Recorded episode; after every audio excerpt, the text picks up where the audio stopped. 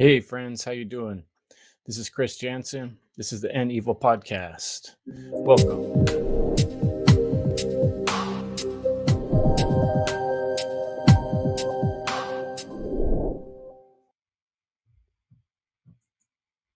Welcome friends.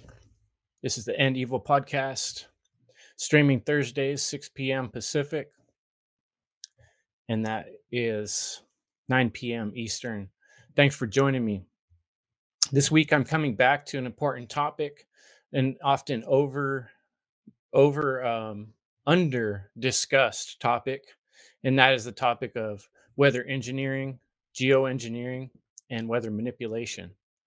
It's a topic that I bring up to get your curiosity, to get people wondering, to um, hopefully to to um, start a little itch in people's mind to wonder how serious is this problem in the world that we're facing. I think it's one more indication of how evil the world has become and how much of a problem that is. I think most folks don't realize the extent of the problem in the world. But I'm going to start off today by um, doing a few in introductions, a few introductory comments.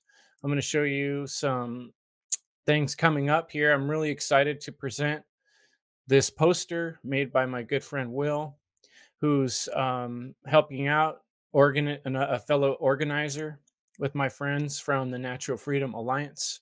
And we're putting together a conference coming up this September, September 10th and 11th, 2022. This is going to be funnel number two.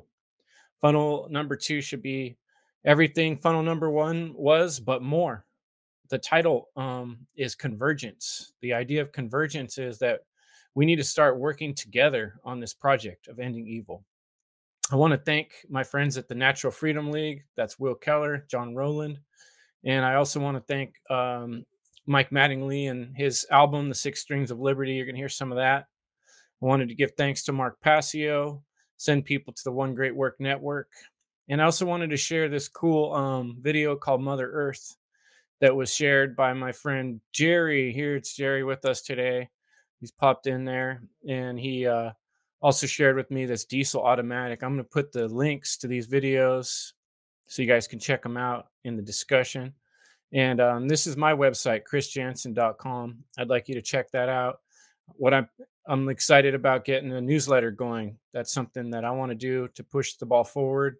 And so I need folks to get on there and sign up for the newsletter and help inspire me to send that out because um, we need to work together on making a difference in the world. Things are getting ridiculous and they're getting worse, and we all need to be the change in the world. So it's up to us. So, one thing that we can do is start to network. So, go ahead and put your name in on the One Great Work Warrior uh, email list. And I got big things planned for this um, group uh, we need to work together, folks. So, the End Evil podcast, I'm always looking for people to get involved. Recently, um, my friend Jerry popped up and he offered help out, and he had some good ideas for this show. And that's why I have those links to share. And um, I really appreciate anyone who stops in and makes comments um, and and hangs out for the show to see what we got. It helps a lot to get that involvement going. And uh, I always wanted End Evil to be a community project for other people like myself who care about natural law, who care about freedom, and who care about truth. Yeah, the sign up for the email, you go to chrisjansen.com and um, you'll see me jumping in the ocean and my little description of why it's important that we all um, get involved in this battle. I'll show you at that website one more time, real quick, so you can check it out. It looks like this. There. Can I get there? Yeah. It says, Find your inner hero. We are all enslaved. Nobody is going to free us but ourselves. This will take willpower and initiative. We must advance mentally, physically, and spiritually. Freedom and truth seekers arise. Join me on a journey to destroy evil. We can do this together. Start making a difference in the world. The One Great Work email newsletter is coming soon. So if so if some folks sign up right now, that'll help because I'll see it come in my email and that'll remind me to get on the ball with this newsletter plan of mine. And I'm excited about doing that. So thanks, folks. So um, I'm just going to briefly give a little description about what got me interested in this subject. I talked a little bit about it last week. And if you look at last week's episode, um, you can see I shared some different footage and stuff that I collected from the um, from the internet about geoengineering, about weather engineering, and I just shared some clips and some research I'd done. I got a message here from someone in Holland. Greetings, thank you, thanks for coming, thanks for coming to the show, appreciate it. And so, um, you know, the subject of of geoengineering for me came up during uh, I was doing research into um, September 11th, 9/11, and I was trying to understand all the facets of what was going on with that false flag. I didn't know that term at the time, and I came across this video, and I don't actually remember the name of the video. Um, I'll come up with it and post it later, but it was by Dane Wigington, and he's a researcher. His website is geoengineeringwatch.org, and I'm going to share some of his work tonight. He really made a big impression on me because he was such a good speaker to begin with. It, it, seemed like a really far out topic when I first heard him talking about geoengineering. And he was explaining right away that, you know, when you use the word chemtrails, it sends people off down the wrong searching path. You know, when you look up chemtrails on the internet, you kind of get the stupidest end of the discussion.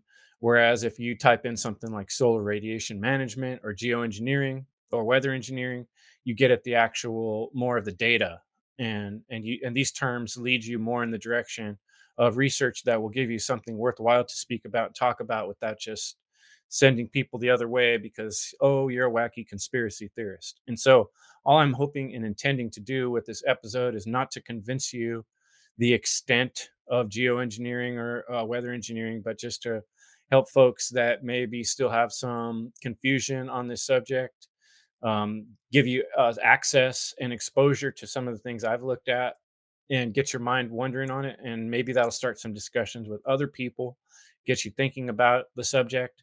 And this subject, ultimately, to me, the only point of it is to lead towards understanding the condition of the world, that we as humans are being enslaved, and that there is a massive amount of control. And this belief in authority has led to um, a chaotic situation where even our very air we breathe is is likely being poisoned in multiple ways but we know it is being poisoned even without um, even if you don't believe in the fact that geoengineering is going on already which it likely very very likely is from my point of view has been going on for quite some time. But you know i can see some people still making the argument that oh it's not really going on worldwide it's that's not what we're seeing uh, above us in the skies so, um, for people that are still kind of making that argument or don't really want to accept or believe that that could be going on, like a massive spraying program, um, well, I'm going to try to keep showing some more evidence to show you that I think it's more likely that it is. And one thing that I've seen here in California, where I live, is a drought that's been going on, um, I would say, for about 10 years solid. And every year in the last few years, we've seen worse uh, fire situations which often get blamed by poor forestry management, which I believe may be a problem. However, often overlooked is what's going on in the skies. What's all that haze? Why is it so hard to see the hills on a clear day? Um, and and these questions lead me to which chemicals are being used. When you look at things like aluminum being combined with um, other nanoparticles, it seems to me very likely that some sort of flammable, flammable toxic, um, toxic exposure could be happening in the environment that could be accelerating these fires. And it seems that other people have done research on these things and come up with yes, that is probably the case. And um, if you look at geoengineeringwatch.org and Dane Wigington's work, he's done a lot of tests, and including flying in a plane and picking things up and there, he's not the only one that's done these type of tests but um, he's posted them all along. He's been running this website for many years. I discovered it about seven years ago and so um, i think it's a real interesting place to look at some solid data and and to make some comparisons and think think seriously about what this man's saying and um, i'm i'm hoping in the future to reach out to him again. Maybe we can get him on the show. That'd be great. But um, for today I'm going to run another video I made, and it's it's of a, a, a bit more compilation. It's some work from geoengineeringwatch.org, and I put in some music from our friend Mike Mattingly um, of Funky Fathers. And so I'm going to play that for you guys. And then um, at some point in this show, I'll stop and discuss some of these topics some more. And I'll keep an eye out on the chat to see if anybody else has anything to share or um, any questions or things they want to. Um, yeah, and Jennifer was talking about the crazy winds, and that was another thing. I can really remember the day I lived in Santa Rosa when the big fire swept through the city of Santa Rosa. It was a event like no firefighter had ever quite seen before, and it was very close to where I lived at the time.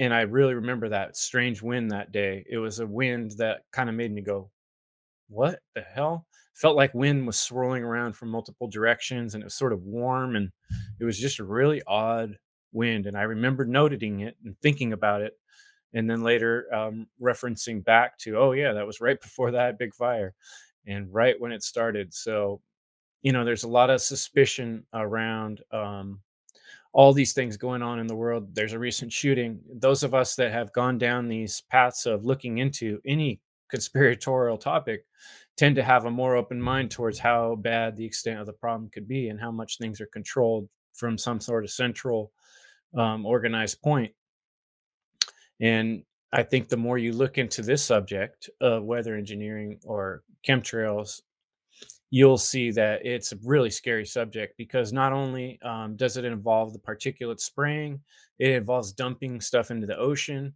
It also involves using um, radio waves and microwaving the sky and even uh, messing with messing with the planet's very vital um, structure and trying to change the jet stream, for instance. So I'm not the best at describing all those details, but as I keep going through